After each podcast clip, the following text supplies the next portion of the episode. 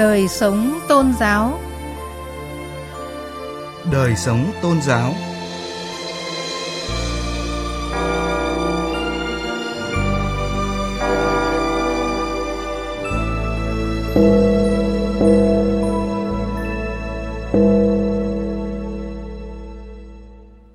Các biên tập viên Lê Tuyết và Thu Thảo xin kính chào quý vị và các bạn.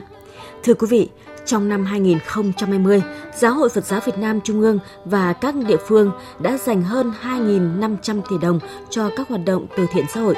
Nhìn lại một năm Giáo hội Phật giáo Việt Nam hoạt động an sinh xã hội với nhiều dấu ấn sẽ mở đầu chương trình đời sống tôn giáo hôm nay. Tiếp đó chúng tôi giới thiệu về nhà thờ giáo sứ Giảng Võ, một trong những ngôi nhà thờ cổ ở thủ đô Hà Nội.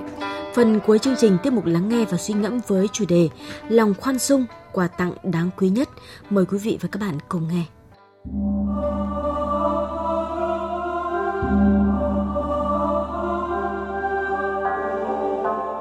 mục Dưới mái nhà chung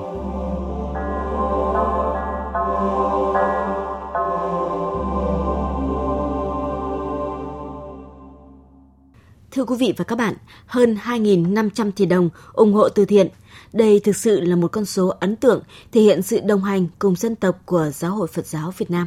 Vâng thưa quý vị, năm 2020, dịch COVID-19 rồi hạn hán, bão lũ đã ảnh hưởng đến đời sống của người dân cả nước.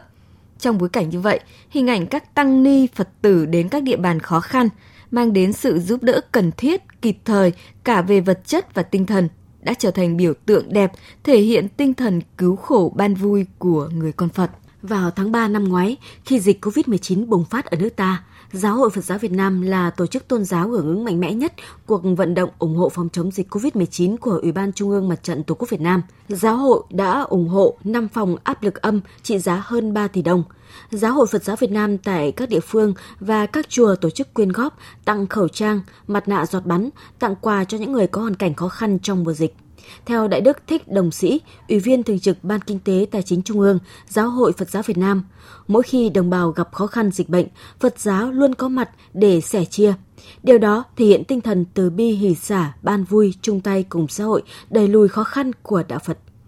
Khi mà đại dịch nó xảy ra thì tất cả những cái hoạt động của xã hội cũng như là cái đời sống của con người cũng như là bà con nghèo gặp rất là nhiều cái khó khăn thì giáo hội giáo Việt Nam chăm lo đời sống cho bà con không phân biệt đó là tôn giáo nào thì biết đó là con dân nước Việt với tinh thần là đoàn kết hòa hợp. Tiếp đó vào tháng 10, ngay sau khi tiếp nhận thông tin về những thiệt hại mất mát do thiên tai ở miền Trung, Hội đồng trị sự Giáo hội Phật giáo Việt Nam đã ra thông bạch vận động tăng ni Phật tử quyên góp cứu trợ đồng bào lũ lụt ở các tỉnh miền Trung. Giáo hội Phật giáo Việt Nam tại các địa phương trên cả nước cũng đã triển khai chương trình ủng hộ đồng bào miền Trung. Hòa thượng Thích Huệ Phước, Phó trưởng ban trị sự kiêm tránh thư ký Ban trị sự Giáo hội Phật giáo Việt Nam tỉnh Thừa Thiên Huế cho biết, món quà tuy giá trị không lớn nhưng mang theo tấm lòng, sự sẻ chia, đồng hành của Phật giáo với người dân. Chúng tôi nghĩ rằng với cái tinh thần đồng hành cùng dân tộc và thể hiện tinh thần từ bi của Phật và đạo Phật, tăng ni Phật tử qua những chuyến công tác từ thiện xã hội sẽ góp phần xóa dịu khắc phục những khó khăn và góp phần à, trợ lực cho đồng bào của chúng ta có tinh thần để vượt qua những cái khó khăn và sẽ ổn định cuộc sống. Trong năm vừa qua, cùng với chương trình chống dịch COVID-19 cứu trợ đồng bào miền Trung, Phật giáo các địa phương còn để lại dấu ấn trong nhiều hoạt động an sinh xã hội như bếp cơm chay từ thiện, nuôi cháo tình thương, xây cầu, xây nhà, làm đường, đặc biệt là chăm sóc trẻ mồ côi, người già neo đơn. Hiện Phật giáo có 46 trung tâm nuôi trẻ mồ côi với số lượng hơn 1.300 trẻ. 15 trung tâm nuôi dưỡng người già neo đơn với hơn 500 cụ, 12 lớp học tình thương với gần 6.000 học sinh. Chia sẻ về hoạt động an sinh xã hội của Phật giáo thời gian qua, Hòa Thượng Thích Gia Quang, Phó Chủ tịch Hội đồng trị sự Giáo hội Phật giáo Việt Nam cho biết. Công tác từ thiện xã hội giúp ích cho xã hội rất là nhiều, như là giúp đỡ bà con nghèo, rồi những gia đình chính sách, rồi những các cụ già cô đơn, rồi các em khuyết tật, rồi kể cả những em nghèo vượt khó để đi học và đặc biệt trong những các cái à, trận à, bão lũ lụt bất thường xảy ra thì đều có cái sự từ thiện xã hội của giáo hội Phật giáo Việt Nam đã chung tay góp sức cùng với chính quyền và nhân dân các cấp để giảm bớt những cái khó khăn cho bà con. Tuy nhiên, theo đánh giá của Ban Từ thiện Xã hội Trung ương Giáo hội Phật giáo Việt Nam, trong năm 2020 vẫn còn một số hạn chế trong hoạt động an sinh xã hội, như một số phân ban và ban trị sự các tỉnh thành chưa quan tâm nhiều đến công tác từ thiện xã hội, hoạt động từ thiện còn nhỏ lẻ, chưa tập trung. Hòa thượng Thích Quảng Tùng, Phó Chủ tịch Hội đồng trị sự kiêm trưởng ban từ thiện xã hội Trung ương Giáo hội Phật giáo Việt Nam cho biết.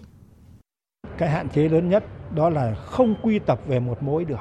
Nếu như các chùa quy tập về một mối về huyện, về quận, huyện quận quy tập về cho thành phố để mà thành một cái khối lượng lớn hơn thì mình làm được nhiều việc để lại tốt đẹp hơn. Cũng số tiền ấy mình xây trường học, xây dựng lại nhà cửa, góp giống góp vốn, điều đó thì quý hơn. Theo Thượng tọa Thích Minh Nghiêm, Phó Ban Thường trực Ban Từ thiện Xã hội Trung ương Giáo hội Phật giáo Việt Nam, để tháo gỡ những khó khăn, đưa công tác từ thiện xã hội năm 2021 đạt nhiều thành tiệu hơn so với năm ngoái. Ban Từ thiện Xã hội đang lên kế hoạch xây dựng các mô hình từ thiện hiệu quả cho từng vùng miền gắn liền với an sinh xã hội. Chúng tôi cũng phải bàn lại với thường trực của Ban Từ thiện Xã hội, mình phải xây dựng thành một cái chương trình tức là nói như người đời là không cho người ta con cá nữa mà phải tìm cách làm sao cho người ta cần câu ấy thì nó sẽ nó sẽ được lâu dài và lâu bền hơn giúp đỡ cho vấn đề là học nghề để cho họ tự làm để họ à, nuôi họ nếu mà mình ủng hộ với quà thì nó chỉ, chỉ giải à, pháp nhất thời thôi nó sẽ không lâu dài tiếp nối tinh thần sẻ chia, đồng hành cùng người dân. Trong những ngày đầu năm 2021 này, Phật giáo cả nước tiếp tục có những chuyến đi từ thiện với thông điệp mang yêu thương đến với những mảnh đời khó khăn.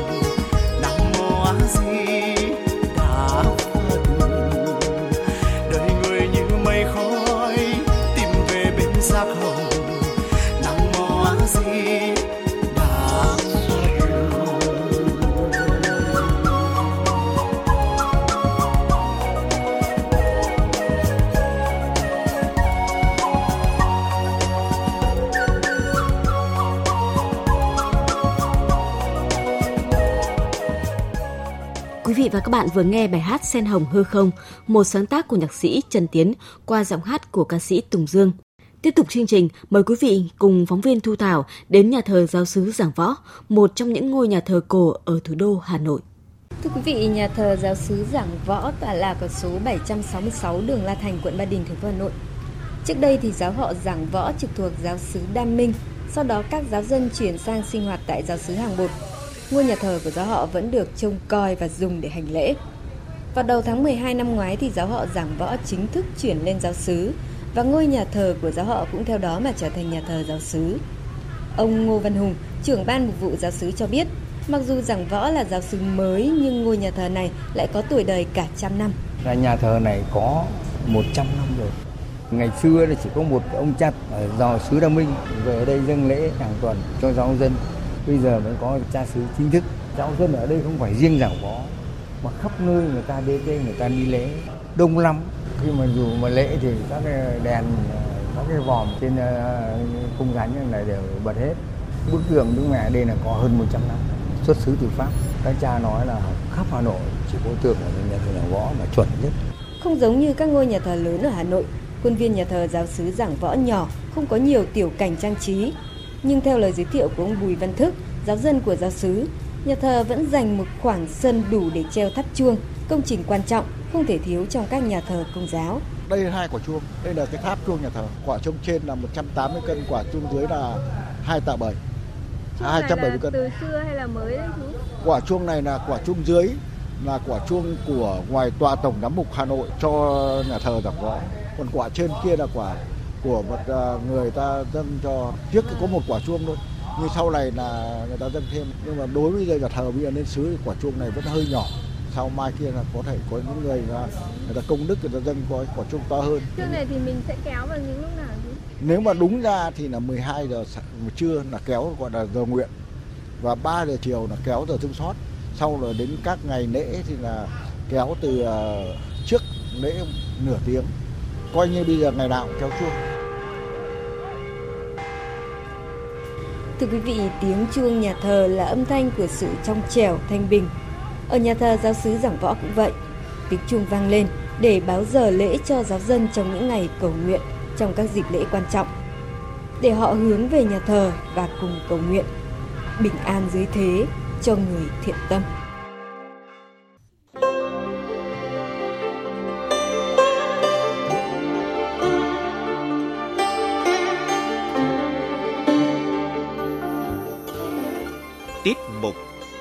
Lắng nghe và suy ngẫm